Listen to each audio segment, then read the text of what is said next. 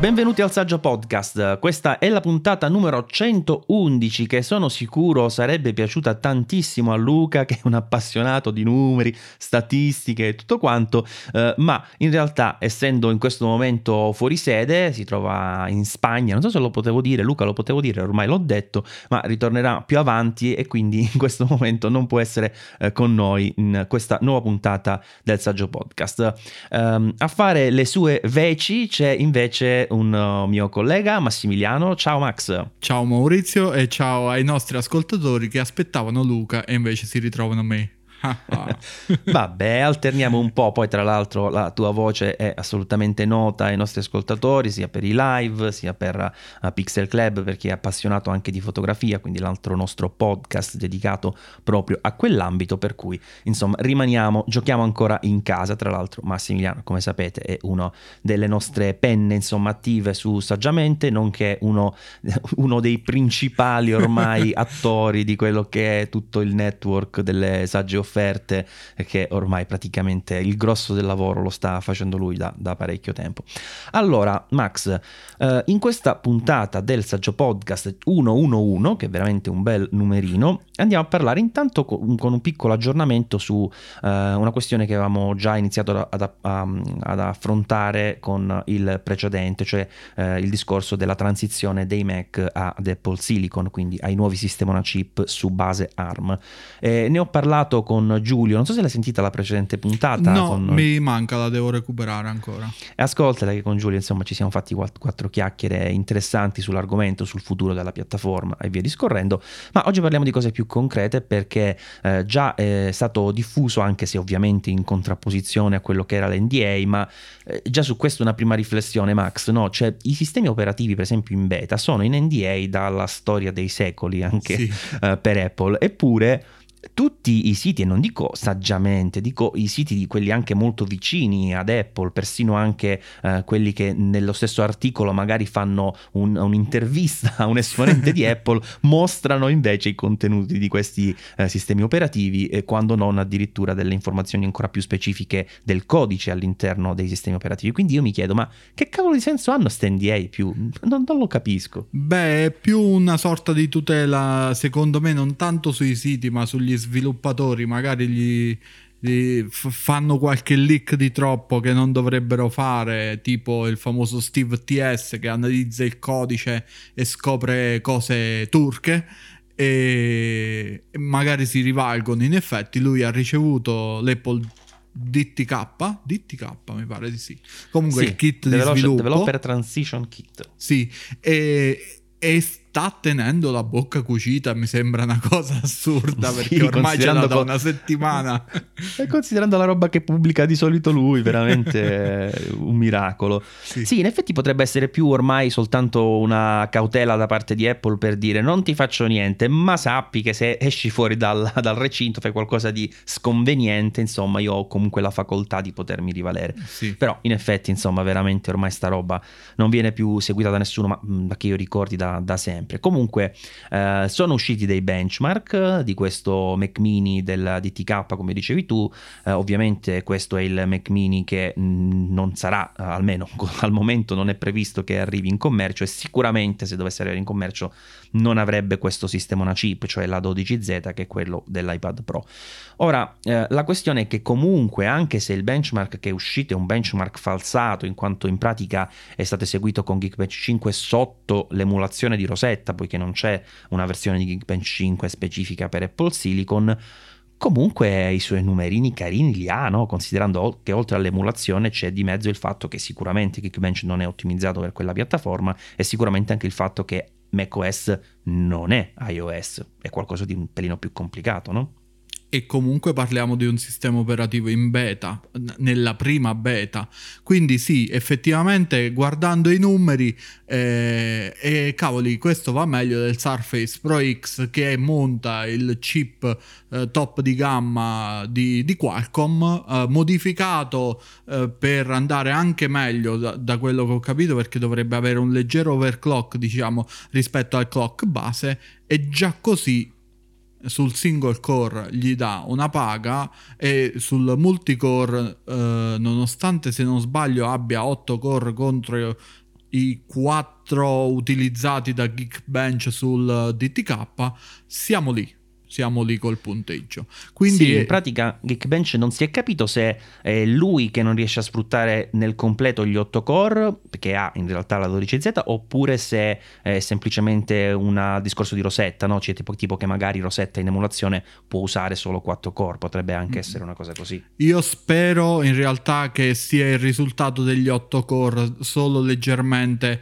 Uh, diciamo falsato leggermente insomma falsato da Rosetta 2 perché se non è il risultato degli 8 core ma è quello dei 4 gli altri stanno un tantino troppo indietro. Noi abbiamo sempre detto che i chip di, di iOS de, de, degli iDevice sono avanti sono avanti sono avanti e però noi parliamo di un chip, ok, ha una, non ha un anno numericamente, però in realtà ne ha due perché è parente strettissimo della 12X che uh, ha solo un core GPU sbloccato in meno praticamente, quindi un chip che è stato sviluppato sicuramente oltre due anni fa, infatti comunque io ho visto molti criminalizzare quella frase, de, se non mi sbaglio, di Federichi che diceva... Uh, vedere, vedete le, le prestazioni del, del, Mac di sviluppo quando gli ingegneri Apple non ci stanno nemmeno provando, ovvero si riferiva al fatto che questo è un chip fatto per l'iPad e quindi non è un chip studiato specificatamente per essere inserito nel computer dove puoi avere un raffreddamento migliore, dove puoi avere insomma un sacco di altre cose e dove ti servono prestazioni uh, decisamente superiori. Io credo fosse quello il non ci stavano neanche provando, ovvero non stavano provando a fare un, una CPU di classe desktop. E mentre la gente ha inteso, oh no, Apple non si impegna per niente a fare le CPU, ci dà le cose scarse. eh, cavoli, e se queste sono le cose scarse, scusate, tanto di cappello, perché qua Infatti. comunque parliamo dei livelli di un uh, i 5 di decima generazione, se non sbaglio, uh, dai, dai, test che hai fatto anche tu, insomma, che hai messo I 5 di decima generazione, sì, quello in confronto al MacBook Pro, dici tu. Esatto, esatto. Sì, sì, sì, praticamente se tu guardi la, le prestazioni però all'interno di iOS, quindi su sì. iPad Pro, in realtà si supera anche il MacBook Pro, eh, quindi tanto di cappello veramente. Su uh, invece il discorso tramite l'emulazione di Rosetta non possiamo saperlo, anche perché comunque ricordiamoci che ehm, gli 8 core che sono all'interno del sistema sono sempre 4 e 4, nel senso, o, o forse no, non so se sono sì, 4 sono 4, comunque... 4 e 4, eh. però comunque con la possibilità di utilizzarli insieme quando il carico esatto. è eccessivo. Esatto, quindi questa possibilità c'è, infatti su iOS si usano, quindi anche su macOS ovviamente si useranno, eh, si useranno tutti. Eh, su Rosetta attualmente non li vediamo sfruttare tutti, ma comunque come dicevi tu già praticamente non è superiore solo in single core, ma anche praticamente in multicore arriva, vera, non so, tipo 0,5% di differenza, mm-hmm. quindi sostanzialmente pari rispetto alla Surface Pro X che invece eh, ha una uh, versione di Geekbench già ottimizzata per Windows su ARM e quindi riesce a darci il totale di quello che è la sua capacità. Mm-hmm. Insomma, veramente mh, ottime potenzialità. E io mh, mi soffermerei un attimo su una cosa che hai detto tu, no? cioè su Mac possono loro eh, gestire anche la, una reazione migliore. Chissà, perché per esempio sul Mac mini non si è capito se in realtà questa cosa l'hanno fatta, cioè se c'è una reazione o no, proprio perché stanno tutti zitti. In realtà sì, io mi sono scandagliato Twitter, purtroppo l'hashtag DTK o anche senza hashtag corrisponde con una specie di elezione politica politica in un, in un paese estero di quelli eh, tipo eh, non lo so, Iran, queste cose, eh, queste cose qua. Quindi la timeline è davvero molto sporcata da questa cosa qua. Cioè, magari siamo noi di Apple eh, che, che sporchiamo la loro timeline in questo caso. Però la questione è che eh, trovare informazioni è davvero molto molto complicato. Soprattutto mi aspettavo che a questo punto qualcuno l'avesse smontato Mm, sono due le cose. O ci hanno messo tanta di quella colla e di quella resina che eh, come lo smonti lo, lo distruggi praticamente tutto. Oppure evidentemente hanno fatto trapelare eh, tramite mm, qualche messaggino alle persone giuste che se si viene a vedere l'interno so cacchi. Pure perché se non mi sbaglio Inside Apple che è stata la più criticata per aver pubblicato le foto... Apple Insider scusa. Eh sì, eh, Apple Insider. Eh, per aver pubblicato le foto del DTK e um, il, i relativi benchmark eccetera eccetera uh, comunque non l'ha fatto vedere smontato e uh-huh. sarebbe, sarebbe, bello capire effettivamente se hanno predisposto qualcosa o se hanno preso proprio la basetta dell'iPad tagliata del pezzo che brutalmente che non serviva, eh, tipo le connessioni cellulari, eccetera, eccetera, infilata nel Mac mini e beccatevi sto coso. Ma allora, secondo me, le versioni che hanno dato al pubblico, eh, al pubblico, sì, agli sviluppatori, in realtà potrebbero essere più o meno così, perché anche il fatto che non ci sia uh, la Thunderbolt o comunque un'altra soluzione per gestire gli schermi 6K, che invece loro nel keynote hanno fatto vedere di riuscire a pilotare con uh, il Mac del Developer Transition Kit, fa pensare che ci siano comunque almeno due versioni di questo Mac sì. mini, no? Una data agli sviluppatori e una che hanno loro internamente. Poi come l'hanno fatta sta roba di gestire lo schermo esterno non lo sappiamo perché comunque la USB-C da quel che mi risulta non è capace di gestire un flusso a 6K, quindi eh, potenzialmente hanno o, o, messo un chip dedicato a Thunderbolt nelle loro versioni oppure eh, stanno già testando eh, in, in, sordina la USB 4 che vi ricordo avrà all'interno anche le specifiche della Thunderbolt 3 che sono state concesse da, da Intel. Comunque è mh, sicuramente una possibilità questa della reazione che almeno nei Mac più importanti, insomma, no, potrebbe fare la differenza perché ricordiamolo, non è che i sistemi on chip basati su ARM non scaldino, anzi è stato dimostrato più volte che anche eh, l'iPhone per dire quando va anche nel gaming per esempio in, in momenti in cui sale la temperatura perché è molto sotto sforzo va a ridurre un po' quelle che sono le sue frequenze proprio perché eh, comunque è sempre un chip, ovviamente scalda meno, ma scalda e quindi bisogna tenerle sott'occhio anche lì le temperature.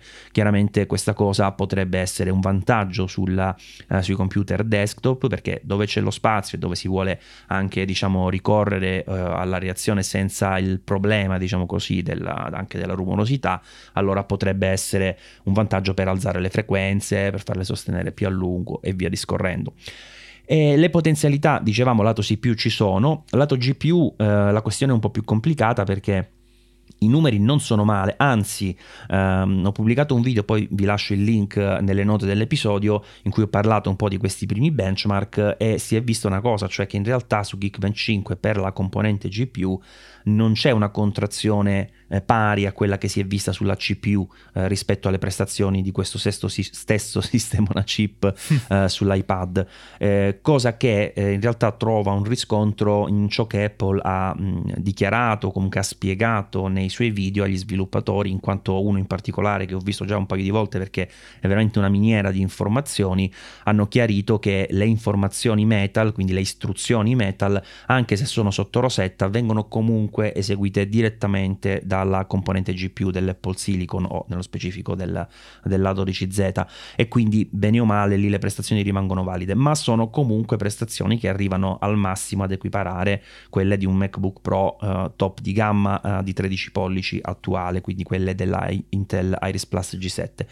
Quindi qui si apre un po' un discorso perché è vero, quello come diceva Max non ci hanno neanche provato, cioè quello non è un, il sistema una chip che vedremo sui Mac e non è stato pensato per i Mac ma per un tablet, quindi ovviamente non ci aspettiamo le stesse prestazioni nel primo Mac con Apple Silicon, saranno ovviamente superiori, però tutto sommato non si può pensare che da quel numero arrivi immediatamente a risultati, non so, 10 volte superiori, come si può invece arrivare ad avere con uh, la Vega Radeon Pro 2 Duo uh, che c'è sulla, sul Mac Pro top di gamma, no? Uh, quindi evidentemente Max dovranno passare un po' di anni insomma per raggiungere quel livello se vogliono usare le loro GPU per tutti i Mac, non solo per la fascia bassa. Sì, hai ragione, mm, c'è da valutare proprio questo discorso. Conviene a Apple iniziare ad investire nel campo anche delle GPU discrete, perché comunque io mm, anche volendo tenere sotto controllo le temperature non userei mai lo stesso sistema una chip per CPU e GPU in un ambito che sia diverso da quello insomma della fascia base, ovvero del MacBook Pro top di gamma attuale. Uh, quindi dovrebbero sviluppare una soluzione discreta in casa. Pensavo l'altro giorno che in realtà loro un primo tentativo di questa cosa l'hanno già fatto e se ci pensi è la scheda Afterburn che va a equipaggiare i Mac. Quella è una scheda completamente creata da Apple che si occupa di fare grafica, di fare rendering, di fare queste operazioni qui. Mm, non è una scheda grafica nel vero senso della parola perché non ha attacchi monitor, non ha, uh, non ha peculiarità insomma di scheda grafica, eccetera, eccetera. Mm, però è, diciamo, è un primo passo di Apple nel, nelle schede discrete.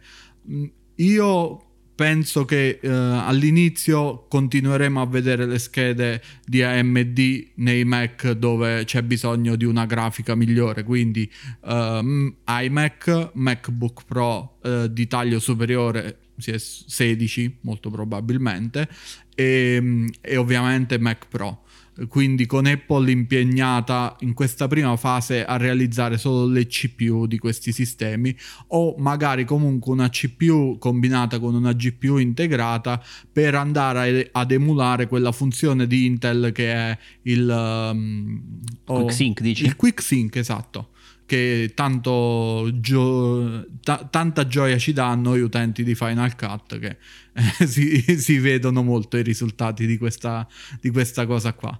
Quindi eh, la mia previsione è che almeno all'inizio non ci sarà una GPU Apple, però potrei sbagliare. Io avevo previsto che il kit di sviluppo fosse l'iPad Pro, ci sono andato molto vicino, nel senso che alla fine è l'iPad Pro, però inserisci qui parolaccia a caso, eh, potevano fare di meglio e dare un macOS per l'iPad sarei stato penso la persona più felice del mondo perché potevo provare con mano una cosa nuova senza spendere altri soldi. Cosa che invece anche volendo spendere soldi non posso fare perché non sono sviluppatore quindi non posso richiedere questo benedetto DTK che dirò sempre TDK eh. perché potevo allora, scegliere. dici developer kit così ti sì, pensiero. eh, no, il, discorso è che in realtà eh, secondo me loro hanno scelto il Mac mini come struttura, diciamo, perché eh, è più comodo, nel senso che non hai i costi di batteria, non hai i costi dello schermo, quindi puoi ridurre il costo per lo sviluppatore che comunque non lo acquista ma lo noleggia, anche se in passato quelli che avevano noleggiato il Mac Pro mi pare che poi abbiano ottenuto un voucher o qualcosa per acquistare un iMac o addirittura regalato, quindi mm-hmm. bene o male non è che gli siano proprio costati alla fine questi, questi soldi del noleggio, eh, però è interessante quello che dicevi tu relativamente alla GPU perché in effetti eh, i system on a chip, no? in effetti sono così, si chiamano così anche perché non è solo il processore, no? Abbiamo anche perché la componente grafica. Esatto, e quindi eh, la componente grafica lì potrebbe effettivamente giocare il ruolo, come dici tu, di quelle che abbiamo attualmente anche nei computer che in realtà hanno una scheda discreta, come ad esempio il MacBook Pro da 16 pollici, ehm, dandoti la possibilità di avere eh, quel qualcosa in più, diciamo, che ti serve sia quando vuoi risparmiare energia, nel MacBook mm-hmm. Pro 16 pollici ad esempio questo viene fatto uh, spesso quando siamo in mobilità e non stiamo usando applicazioni uh, molto esose sul fronte della grafica eh, perché ovviamente la GPU interna nella CPU consuma di meno e sia per avere come dicevi anche delle funzionalità aggiuntive perché effettivamente lì potrebbero risiedere insomma quelle istruzioni magari di codifica e decodifica video che a quel punto non richiederebbero come già succede una una scheda grafica dedicata. Eh, ed è anche vero che effettivamente eh, in questo momento a meno che veramente Apple non stia lavorando dietro le quinte a qualcosa di mh, mm, fantasmagorico insomma che non possiamo immaginare mi riferisco al fatto di tirar fuori fin da subito una GPU che sia capace di eh, portare le prestazioni anche, non so, a veramente a 10 volte quello che vediamo attualmente con questo sistema una chip, che mi pare una cosa un po' esagerata, insomma, eh, allora evidentemente, almeno nella prima fase, potrebbe dover ricorrere a quelle già in uso di AMD oppure eh, potrebbe anche eh, pensare di fare una, qualcosa di intermedio. Perché è anche vero, che, eh, cioè scusate, perché bisogna anche considerare che oltre al fatto di mm, eh, poter realizzare una scheda grafica dedicata, ci sarebbe anche il discorso di doverne realizzare di più, perché sì. non è che tu fai un computer con una scheda grafica, un computer come un MacBook Pro da 16 pollici per dire ne ha tre e se andiamo a guardare le soluzioni offerte attualmente nel Mac Pro mi pare che siamo arrivati tipo a 6, 7 sì. insomma di, di possibilità tra singola GPU e il fatto che se ne possano usare più di una. E poi ancora di più per sottolineare quello che dicevi tu giustamente, eh, è ovvio che non si può puntare solo alla GPU integrata perché per esempio un Mac Pro a quel punto perderebbe senso e considerando che loro il Mac Pro nel momento in cui l'hanno tirato fuori già sapevano che prima o poi eh, insomma sarebbe arrivato il momento no. di questa transizione eh, non lo avrebbero fatto così eh, sapendo che in pratica nel futuro avrebbero solo realizzato delle, delle componenti grafiche eh, sistema una chip perché non avrebbero realizzato quel modulo MPX e via discorrendo che consente appunto l'espansione del Mac mm-hmm. Pro quindi loro comunque dovranno arrivare ad offrire e continuare ad offrire eh, delle schede grafiche grafiche sostituibili, diciamo ad esempio nel Mac Pro, e per farlo dovranno o realizzare più schede grafiche oppure fare... Um, affidarsi ancora ad AMD o ancora a mischiare, nel senso magari la scheda base sì. è quella che ti propongo io, se vuoi di più c'è la scheda che ti dà AMD, per dire. Quindi Sarà una situazione un po' complicata sicuramente, però la cosa positiva è che comunque alla fine il pezzo hardware, la scheda grafica non è che se ne freghi più di tanto se poi il processore è, fa- è fatto su una base piuttosto che un'altra base in termini di architettura, perché nel momento in cui c'è il driver e quella comunica sul suo bus PCI Express, punto, insomma, no? Sì. Uh, arriva, uh, arriva l'informazione, insomma si riesce a scambiare l'informazione perché è uno standard. Però ecco, eh, c'è comunque una varietà ecco, di possibilità di qui in avanti che lascia un po' spiazzati, cioè già anche il fatto del primo Mac presentato con Apple Silicon entro la fine dell'anno, che poi loro hanno detto, eh, sta cosa non l'ho capita, secondo te Max, loro hanno detto arriverà almeno oppure un Mac eh, con Apple Silicon entro la fine dell'anno? Io ho capito almeno, quindi vuol dire che loro contano di presentarne più di uno. Poi magari si sono tenuti vaghi pure per il fatto che uh, gli Stati Uniti non stanno ancora, stanno ancora attraversando un momento molto delicato per la pandemia di coronavirus, anzi in realtà stanno avendo questa seconda ondata che è più forte della prima perché sono degli sciagurati fondamentalmente. E e quindi eh, si sono tenuti diciamo aperti un, uno spiraglio di soluzioni nel senso che magari appunto loro il primo ce l'hanno già pronto e contano di farne uscire un secondo oppure vogliono vedere effettivamente uh, la risposta del pubblico a questa presentazione alle prestazioni perché comunque si un po' i numeri danno fastidio a Apple, nel senso il fatto che sono usciti i numeri di, di Geekbench dà fastidio, ma fino a un certo punto perché alla fine è comunque tutta pubblicità, è comunque tutta uh, storia che va a vantaggio di Apple, soprattutto con questi numeri che appunto noi parliamo, parliamo, parliamo, non li abbiamo ancora detti, praticamente il Mac mini DTK ha un punteggio in single core di Geekbench 5 di 833 che eh, se non sbaglio 1000 è il, l'Intel i3 di ottava generazione mi sì, sa di sì. sì. E nulla, quindi un po' credo che si baseranno sul sentore pubblico, un po' noi, come dicevamo internamente, ci aspettiamo ancora e come ha detto lo stesso, sì, mo stavo dicendo Steve Jobs, come, ha, come, ha, detto Tim Cook, eh, loro comunque rilasceranno altri Mac Intel durante questo periodo di transizione e noi ci aspettiamo il famoso iMac.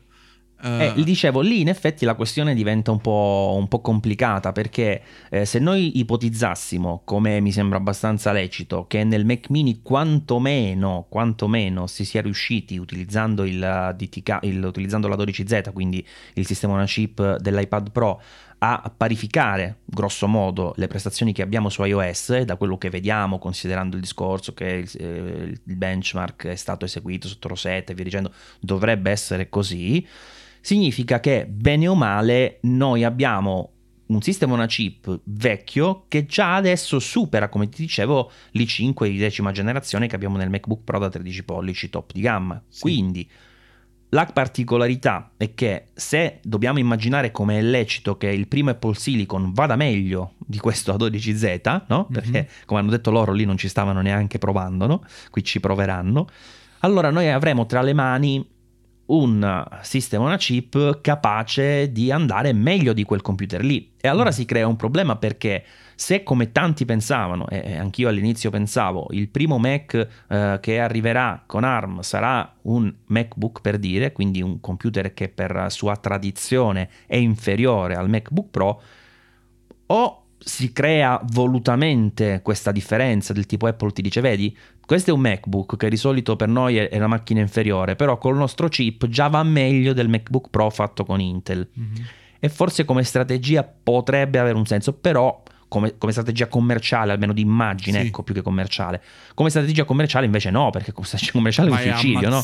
Eh, eh, no? Sì, purtroppo come la vedi, la vedi in questo periodo sarà comunque un periodo di scelte difficile per il consumatore perché volente o nolente la, le, le, versioni si dovranno comunque sovrapporre. A, ad esempio, quando è uscito il primo Mac Intel, l'iMac Intel e il MacBook Pro Intel da 15 pollici, erano entrambi comunque superiori sia al, al, ai computer che andavano a sostituire, ma andavano anche molto molto vicino alla, al Power Mac come prestazioni, che era mm. l'attuale top di gamma perché comunque avevano i loro problemi con i processori G5 e vabbè eh, addirittura del PowerBook che montava il G4 era proprio una, una strage diciamo il, il, confronto prestazionale con, con il MacBook Pro.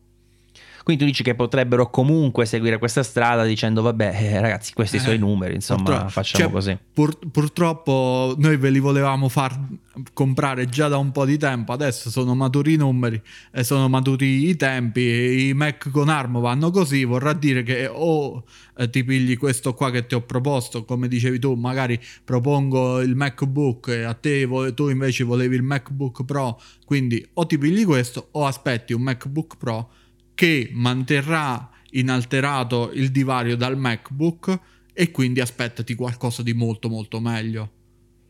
Però ecco, questo potrebbe essere anche un suicidio commerciale, no? Cioè, eh sì, sì. Chi cavolo se lo compra un MacBook Pro? Già da oggi, già oggi ti ricordi, abbiamo fatto un sondaggio sulle sagge sì. offerte qualche settimana fa e più, più, del... non mi ricordo quanto, forse il 50% grosso modo, insomma, ha detto no, questo non è affatto un periodo per comprare, eh, per comprare un Mac.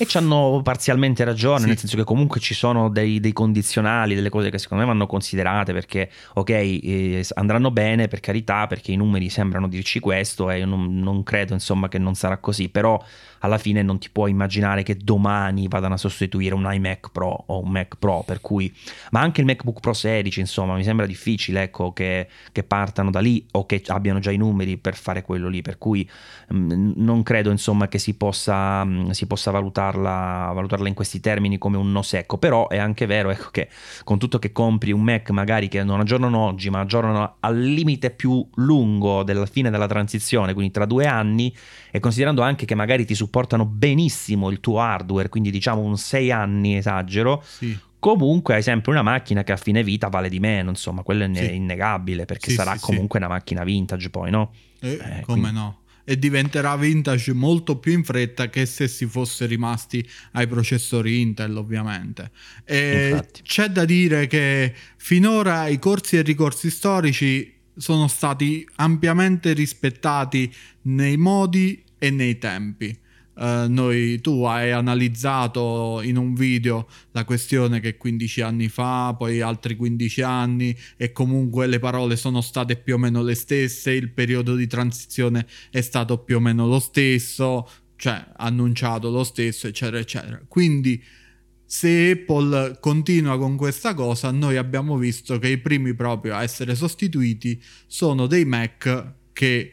Um, uh, sono dei Mac che hanno prestazioni superiori perché sono stati sostituiti gli iMac e i MacBook Pro, ovvero mh, quei computer che la gente usa un po' più cioè da cui cerca prestazioni migliori ecco non, non mi usciva il termine, il termine esatto e se appunto viene rispettata questa cosa qua ci sarà da, da divertirsi perché vuol dire che effettivamente quando ci hanno provato sono riusciti a trovare delle prestazioni molto molto interessanti pure perché attualmente l'iMac non Pro comunque può montare un processore i9 che buttalo via, insomma, diciamo. Sì, top di gamma in opzione c'è il 9900K che, che spinge parecchio. Insomma, che spinge eh. molto e ha 10, no, 8 core, 16 thread se non sbaglio. Sì, però per esempio quello di decima generazione della stessa 10. categoria, anzi non della stessa categoria, dello stesso TDP perché la stessa categoria adesso consumerà di più, uh, infatti è uscito un benchmark in cui pare abbiano cambiato categoria in questo nuovo iMac perché non si sa se è lecito questo benchmark, se è vero insomma, però monterebbe un processore di una categoria leggermente diversa ma che alla fine consuma sempre mi pare 125 watt, cioè no consuma, insomma ha sempre un TDP di 125 watt uh, che dovrebbe essere quello attualmente uh, ritrovato nel, nel 9900K utilizzato nel, nella, nell'iMac di cui parli tu. Mm-hmm. Eh, quindi insomma ci sono uh, i numeri li ho tirati a me fuori a memoria e non sono sì. sicurissimo che, sì, che TTP sia questo perdonatemi nel caso in cui abbia 125 sbagliato 125 watt e 95 watt quelli li ah. ricordo ah. bene eh, pure io, però non mi ricordavo quali fossero le attribuzioni. Vabbè, comunque in sostanza era il discorso di mantenere lo stesso GDP perché chiaramente se lo chassis, insomma, tutto l'hardware è dimensionato per sopportare quel tipo di carico, non puoi andare con uh, un, un, processore a salire magari di, di, parecchio su quel fronte perché non sarebbe supportato adeguatamente sia dalla dissipazione, dall'alimentazione e via discorrendo. Comunque, a parte questo, eh, il discorso che fai tu relativamente a quel passaggio storico in cui hanno portato portato insieme iMac e MacBook Pro eh, già fa pensare a una possibile strada completamente diversa, no? Eh, eh strada sì. comunque che beh, non riserva diverse complicazioni anche lì, perché è vero, potrebbe Apple dire, eh, siccome hanno annunciato che faranno comunque un nuovo,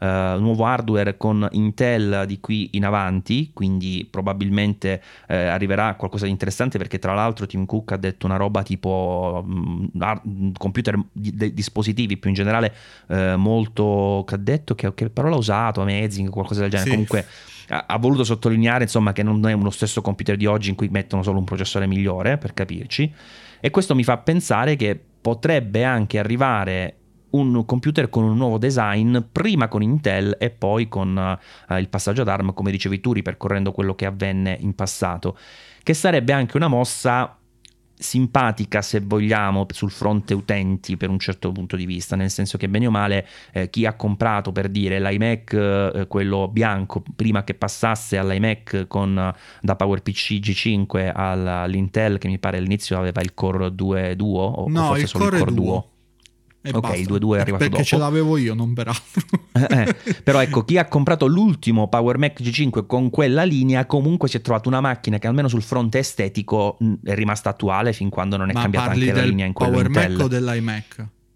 Giusto, iMac G5, no? Ok. Perché mo- mo- siccome alcuni computer, che qui Apple ha fatto un po' un mischione, nel senso che alcuni computer nel passaggio ad Intel Hanno eh, hanno perso nome. il nome, esatto, per esempio il PowerBook poi si è chiamato MacBook, eh, quindi eh, nella mia mente mo stavo pensando che quello prima si chiamava PowerBook, Power, Power Mac, invece il Power Mac era quello che poi è diventato. Mac Pro, insomma Esatto. è così, quindi ho fatto un, un casino pure io con i nomi, però in sostanza ecco l'iMac G5 è rimasto eh, per un po' uguale all'iMac Intel che è arrivato dopo, questo Sì. volevo dire. Quindi in teoria Apple potrebbe magari annunciare di qui alla fine dell'anno eh, dei nuovi Mac con processori Intel eh, sia eh, sul fronte desktop proprio con magari l'iMac rinnovato si parla da un po' di un iMac 23-24 pollici che comunque avrebbe senso anche perché si posiziona a metà degli attuali due, per cui crea un po' una nuova linea, insomma, no? per cui mm-hmm. ti crea quello spazio tale per cui eh, puoi considerarlo qualcosa di diverso e non fare dei confronti diretti né, né, specificatamente con l'uno né specificatamente con l'altro, intendo il piccolo, il grande sì. di quelli attuali.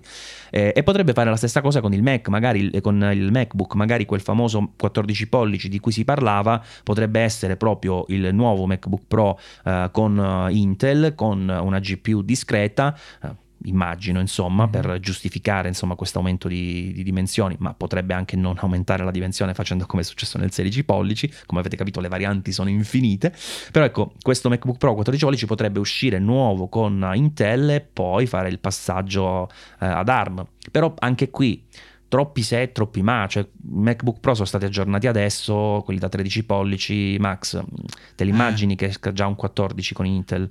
In effetti il malcontento sarebbe molto molto molto elevato, però la questione è, è qualcuno deve rimanere scontento. Ecco, la questione è questa.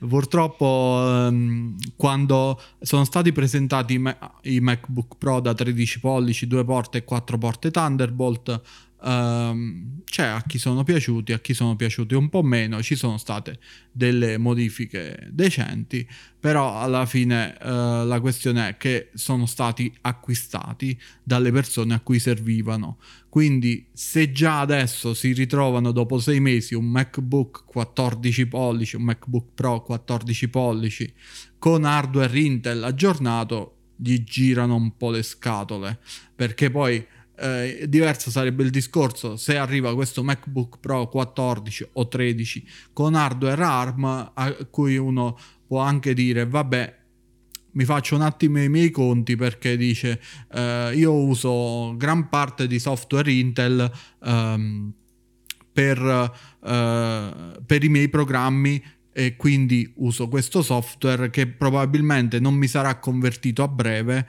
eh, resto con il mio Mac Intel.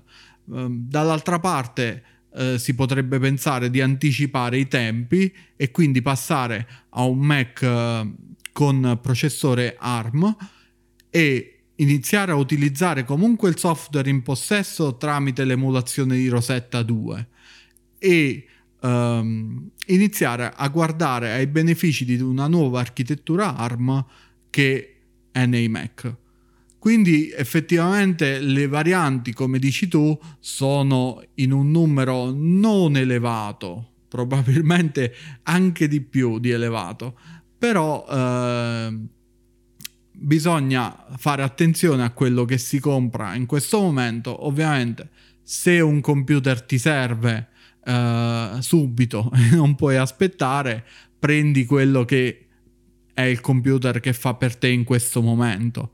Se invece devi cambiare il computer più per una voglia di aggiornare il tuo parco macchine o per un motivo, insomma, perché vuoi la novità, magari aspetta, perché si tratta di aspettare veramente pochi mesi, probabilmente 4-6 mesi per l'arrivo del primo Mac ARM e valuteremo insieme, insomma, sembro un consulente uh, finanziario, valuteremo insieme le opzioni da, uh, che hai a disposizione, che Apple ti mette a disposizione. E infatti, per esempio, a livello professionale, chi magari fa il noleggio operativo per dire se ne frega, insomma, lo prende il computer per due anni, per tre anni e poi lo restituisce, o se vuole lo riscatta, ma insomma si lascia questa possibilità, eh, per cui alla fine dei conti c'è eh, un utilizzo, insomma, che va ad effettuarsi nel momento in cui, bene o male, l'architettura Intel, per quanto sia ormai eh, in fase, diciamo, di transizione, è bene o male a regime, no? Perché sì. ricordiamoci anche questo, è vero che eh, Apple con i suoi sistemi una chip ci smaneggia ormai da una decina d'anni forse, mm-hmm. eh, però bisogna considerare che nel momento in cui uscirà il primo Mac con il suo sistema una chip, bene o male ci sarà qualcosa che andrà un attimino affinata perché non è, non è la stessa cosa insomma no? come, sì. uh, come, si può immaginare per cui uh, i primi computer saranno sicuramente i primi di questa nuova era diciamo ma magari non saranno proprio adatti a chi uh, vuole fare un utilizzo insomma professionale anche se magari i numeri potrebbero dirci il contrario perché sì. non prendi insomma una macchina che è all'inizio di una nuova era e non sai nemmeno come sarà supportata a livello di software come sì. reggerà e via discorrendo corrente. Tranne se ti chiami Massimiliano o Maurizio, perché noi le compreremo. Sicuro proprio col tutto che dobbiamo usare i software che molto probabilmente non ci gireranno, però sti cazzi. No, vabbè, in realtà, vedi, a me in realtà non, hanno già detto che potrei usarli perché per dire, sì. io non utilizzo da, da, tanto tempo Final Cut per dire per il montaggio video perché da, da qualche tempo eh, gli preferisco Premiere, eh, sì, Premiere, preferisco Resolve e prima ancora utilizzavo Premiere, però il mio primo software di montaggio serio è stato Final Cut e, e non ho problemi a, a utilizzarlo, ci tornerei eh, senza problemi se questo fosse un, un vincolo, diciamo almeno in fase iniziale. Photoshop c'è già, che è l'altro software che è aperto anche quando devo solo navigare su internet, quindi sì. cioè, Photoshop per me si apre insieme al computer, per cui insomma Lightroom, anche se è una versione che abbiamo visto uh, non è la classic, ma è quello diciamo fuffa, uh, potrei provare ad utilizzarlo, quindi bene o male, ecco, potrei, potrei adattarmi, ecco, in un certo senso. Poi sì. sicuramente ci sono tante app che girando sotto Rosetta non mi creerebbero problemi, magari non sono app grosse, tipo tante eh. utility e cose del genere che anche se non vanno al 100%. Per registrare, bah. per esempio. No, quelle, quelle, non lo so se potrebbero essere un problema, sai, per il discorso eh. dell'audio potrebbe essere un pochino più complicato, però sì cioè, ci auguriamo insomma che, che, possano funzionare. Comunque a me rimane il dubbio eh, su quali potrebbero essere effettivamente, l, l, non so come dire, la roadmap, no? Cioè, per, è, è, troppo confusa la questione, sì. perché in effetti ogni cosa che fai, come dici tu, scontenti qualcuno o comunque crei un po' di discrepanze, perché se loro tirano fuori per dirti subito il... Uh, allora, ti provo a dire la mia, la, la mia. vediamo, vediamo come com, com, variazioni possibili secondo te. Allora, sì. io penso che loro davvero faranno un iMac eh, nuovo perché comunque ci sono già i processori Intel di decima generazione tra l'altro gli consentirebbero di andare sui 10 core che attualmente non ci sono quindi sarebbe interessante vedere questa cosa anche perché c'era già il benchmark che girava quindi questa cosa, ripeto, non è un benchmark legittimato, però potrebbe essere plausibile per i contenuti che ha. Eh, quindi ci potrebbe stare una fine, una fine, anno con sta botta di un nuovo iMac e, e, un nuovo MacBook Pro però da 14 pollici perché la parte grafica attualmente potrebbe consentire di andare nella fascia eh, un po' più alta di quella dell'attuale 13 pollici perché ricordo la 12Z lo equipara sostanzialmente sul fronte grafico ma visto che abbiamo un nuovo Apple Silicon possiamo immaginare che vada oltre quindi in, un, in, un, diciamo, in una posizione a metà tra la scheda grafica top del 13 pollici e la scheda grafica entry del 16 secondo me. Questa sarà la posizione eh, della GPU prima realizzata da Apple Silicon su mobile. Una roba che per, per capirci proprio in numeri eh, potrebbe andare grosso modo intorno ai, ai 20.000 punti su, su Geekbench 5 con GPU Metal. Parliamo della sezione compute quindi non della mm-hmm. sezione CPU e ci starebbe secondo me ci starebbe tutto. Ehm, eh, come, come, come macchina diciamo no? Però a quel punto io mi, mi chiedo, ma poi che ci fai nella fascia bassa? Dovrebbero fare un processore nuovo che è più lento? eh, e non è una banalità, sai? Perché allora in teoria si potrebbe fare, cioè loro potrebbero dire utilizzo lo stesso chip, eh, riduco le frequenze, ma le riduco anche perché magari faccio un computer che deve andare più sull'autonomia, non soltanto per dire ti faccio andare mm-hmm. più lento, eh, blocco alcuni core o magari cambio solo la componente GPU per dire, e alla fine ho realizzato un sistema una chip inferiore con tutto che magari è lo stesso dal punto di vista della produttività, perché qui un'altra cosa che bisogna considerare è che Apple avrà tutto l'interesse di fare esattamente il contrario di quello che fa Intel, cioè lei non farà 100.000 processori, farà il più possibile per limitare il numero di sistema una chip realizzati, con magari delle varianti sul fronte grafico, perché è possibile, pensate ad esempio a 12, a 12Z, a 12X, sono delle varianti che vanno più o meno sul fronte grafico, anche sul fronte della CPU in realtà, però ecco sono sostanzialmente delle varianti sulla stessa tecnologia. E quindi sta cosa potrebbe avere un senso, no? Cioè, magari fai stessa, lo stesso sistema una chip con delle piccole differenze per a dare un senso nella, nella, parte bassa e creare un MacBook, perché comunque loro un MacBook lo dovranno realizzare secondo me. C'è una macchina che dici, oh, ho sti nuovi sistema una chip, ti faccio vedere che ti faccio un computer che dura 24 ore. Mm. Io infatti a quello ti volevo chiedere, secondo te qual è il dato di batteria? Perché su quello punteranno tantissimo che riusciranno a raggiungere con i MacBook, ovvero il MacBook attuale ti dà eh, 12 o- 10 ore di autonomia se non mi sbaglio, qualcosa del genere. Punteranno alle 20 ore, alla giornata intera o alle 30 sì, ore?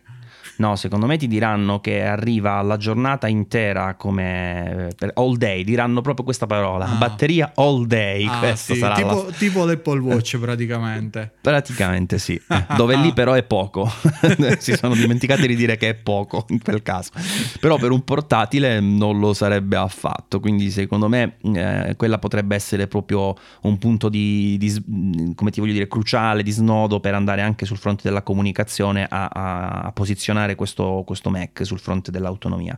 Quindi batteria all day per quanto riguarda proprio uh, in utilizzo, insomma. Mm-hmm. Mentre credo che metteranno anche un dato imbarazzante del tipo in stand by o comunque uh, non in stand by ma in utilizzo leggero o qualcosa del genere, perché secondo me potrebbe arrivare, ecco per esempio, vedi il MacBook Pro attuale, anzi il MacBook sì, Pro 13 pollici attuale dicono fino a 30 giorni di autonomia in stand-by.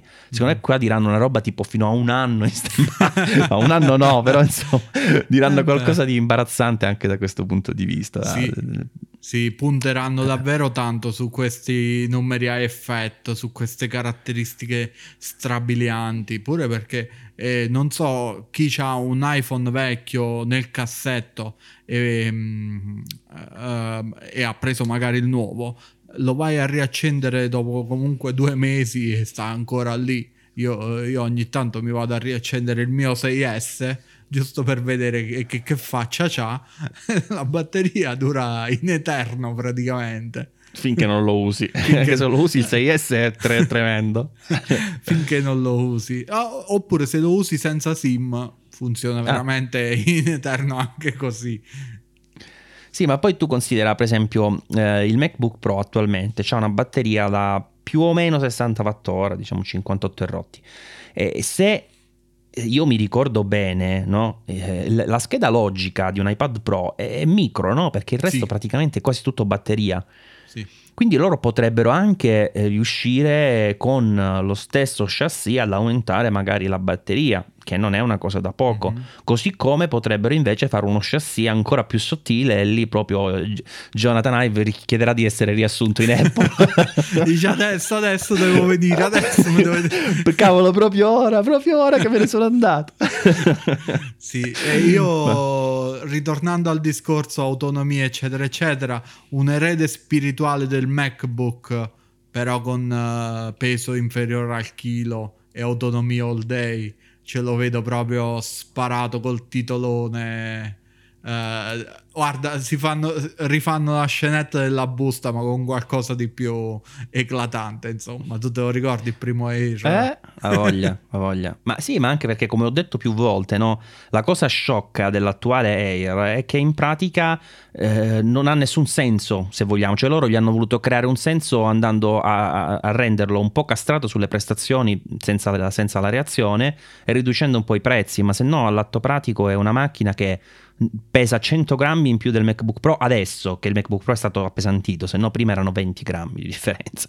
La dimensione è praticamente identica in pianta e anche più spesso nella parte più spessa del MacBook Air, quindi è una macchina che a differenza di quel momento che hai citato tu, in cui era il computer più leggero e più piccolo del mercato con quello schermo, oggi invece è un computer che non ha nessun, nessun che primato, insomma. Sì. È solo il computer più economico nella lineup di Apple per i portatili, basta. Adesso, non ha nessun altro che primato. comunque Adesso. è sopra 1300 euro di listino. Eh, cioè quello è un computer che dovrebbe, in effetti negli Stati Uniti sta a 999 dollari.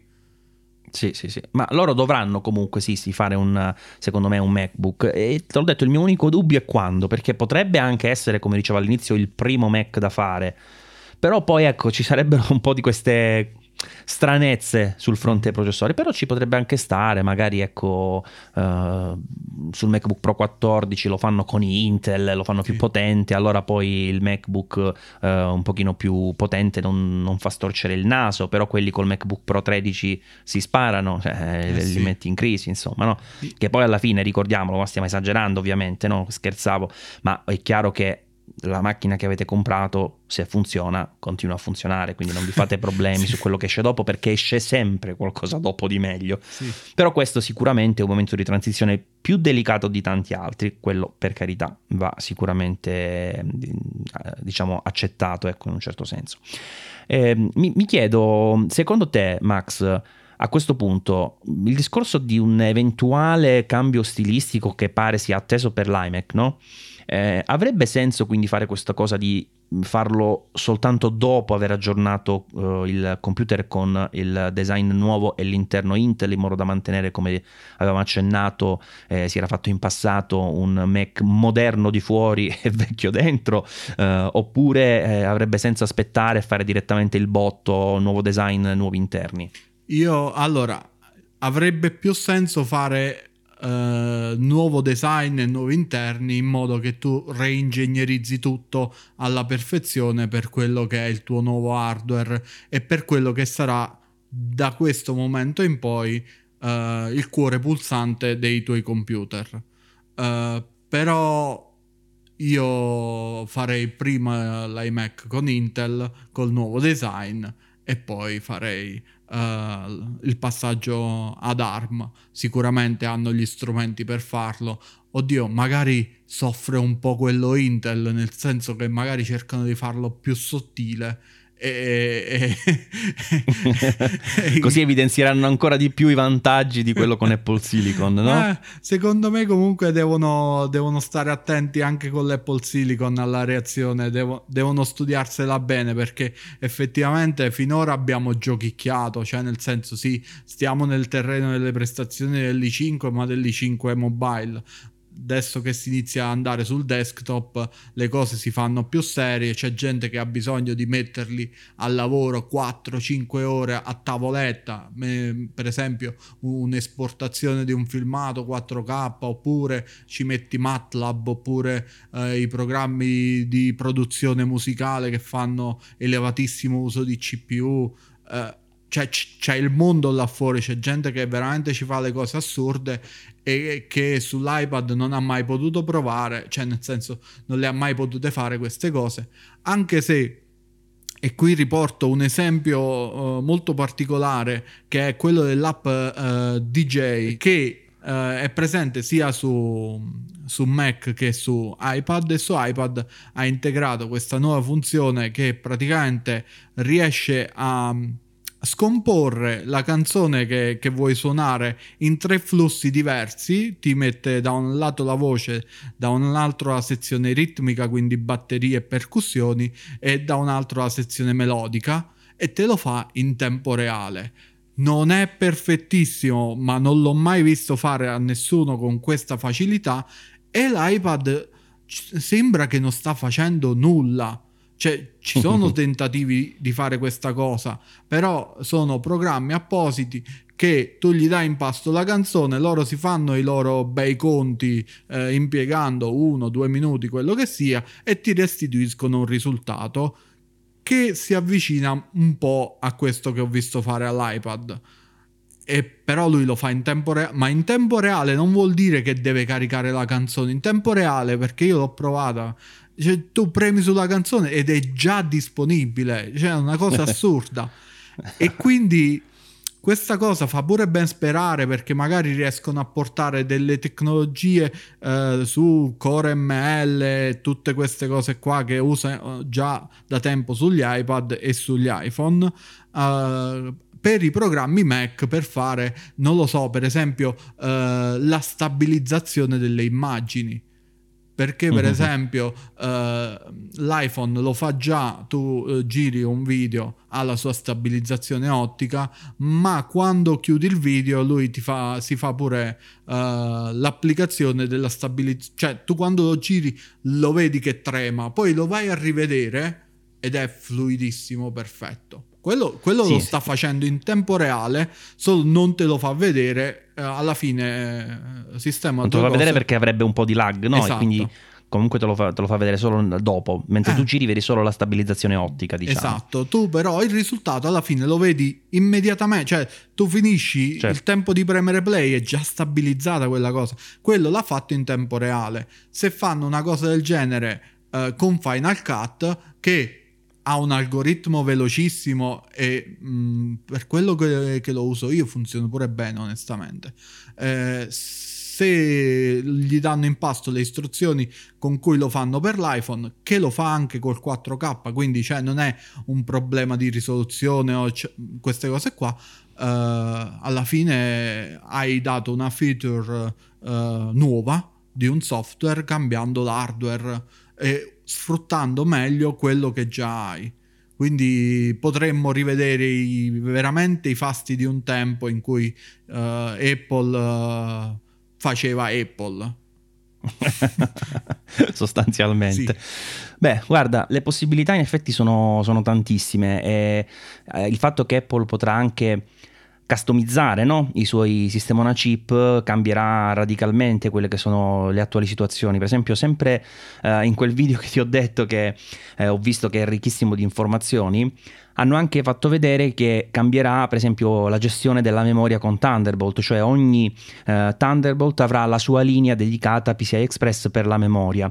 Eh, questo significa che eh, comunque i dispositivi saranno più sicuri, eh, potenzialmente potrebbero avere anche prestazioni maggiori, eh, per cui ecco ci saranno queste possibilità in più, così come anche quella eh, che ha portato già ad avere fin da subito eh, il Secure Boot quindi una sorta di avvio sicuro eh, a riprendere quello che succede nel, nel mobile no? con uh, la chain of trust e quindi avere questa uh, catena di sicurezza all'avvio dove ogni eh, elemento insomma garantisce eh, per il successivo e via discorrendo quindi alla fine eh, questa cosa porterà anche ad un aumento della, della, sicurezza così come ci possono essere degli aggiuntivi che vanno in direzione delle prestazioni su alcuni specifici compiti come facevi tu l'esempio prima della stabilizzazione persone, insomma tante tante tante possibilità per un futuro che sicuramente mh, ha qualche incognita, eh, ma tutto sommato eh, ci porta secondo me ad avere un periodo dove eh, in effetti comprare Mac sarà un po' difficile, no? Perché pensa anche quando usciranno i primi, no? Mm-hmm. I primi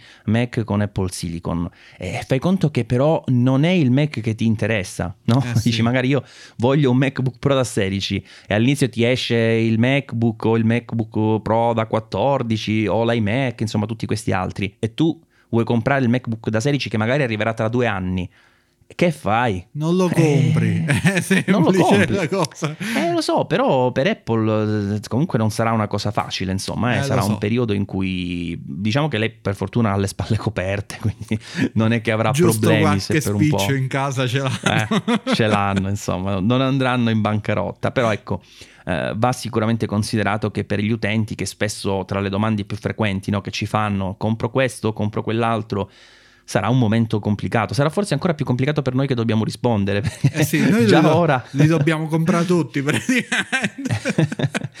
no, più che altro veramente, cioè, che, che, gli devi dire? Già io mi trovo molto spesso a dire guarda, se ti serve compralo, punto, no? come dicevi tu prima, eh. eh. perché alla fine è così. Tanto il computer nuovo esce sempre, però oggi la situazione diventa ancora un po' più, più complicata. Eh, perché... Ma la, la questione è sempre quella, cioè se puoi aspettare, aspetta se, puoi, se ti serve devi comprare quello che c'hai adesso, non puoi comprare quello che c'è domani. Cioè, n- non è proprio fisicamente possibile. Puoi aspettare? Aspetti. Non, arriva che non puoi aspettare più, compri il meglio che ti permettono le tue finanze, perché non puoi fare altrimenti. Cioè, io questa cosa qua, eh, ma aspetto, eh, vuol, vuol, dire che puoi aspettare. Cioè, se mi si rompe il computer, io non dico, eh, ma aspetto, no, mi vado a comprare il computer che mi serve e dice, eh, ma è un peccato. È un peccato, vorrà dire che lo prendo a noleggio o faccio qualche altra cosa, o ne prendo uno usato nell'attesa. Bravo. Cioè, eh, che secondo me sono, quello è. Eh, quello ci è. sono tante soluzioni per questa cosa qua. Eh, quindi sarà un periodo complicato, ma più che altro per quelli un po' ansiosi, per quelli un po'... perché la soluzione si trova sempre alla fine, dai, diciamo. Sì, sì. Per esempio c'è gente che magari ha comprato il 15 pollici nel 2011 per dire, e sì. ancora lo sta usando e stava tirando magari la corda per dire adesso compro il 16, che faccio? E eh, a questo punto secondo me quello che dici tu è giusto, prendi un usato, anche un 13 pollici top volendo se te lo vuoi tenere, ma per spendere poco prendi un usato del 15, anche 2015 per mm. dire dal 2011 al 2015 hai fatto comunque 4 anni di miglioramenti che si sentono. E che il 2015 era tieni... una bella macchina. Le, le eh, migliori infatti. prima del 16 che tutto quello Infatti, che ci è venuto dopo. È vero, è vero, sono, sono d'accordo, lì è stato un, un, grande... Anche se sono d'accordo fino a un certo punto, nel senso che sai che io quelle macchine le ho sempre criticate, il 2016 io l'ho preso ma mi sono pentito in pratica, eh, però alla fine dei conti in quel momento storico non andavano bene perché li pagavi a prezzi assurdi per quello che ti davano, nel senso che poi anche quelli con le componenti aggiuntive in opzione arrivavano a prezzi ass- veramente fuori, fuori, da ogni logica, sì. ma allo stato attuale se tu prendi invece quello con il prezzo dell'usato comunque la macchina non è che andasse male, sì, mica, eh, anzi è esatto. peggiorata dopo, perché poi è peggiorata quella del 2016 quando ci hanno messo in quello stesso case dei processori che tipo l'I9 che spingeva in modo indecoroso no, per quella macchina, cioè non era pensato quelle, per quella reazione, quello si vedeva.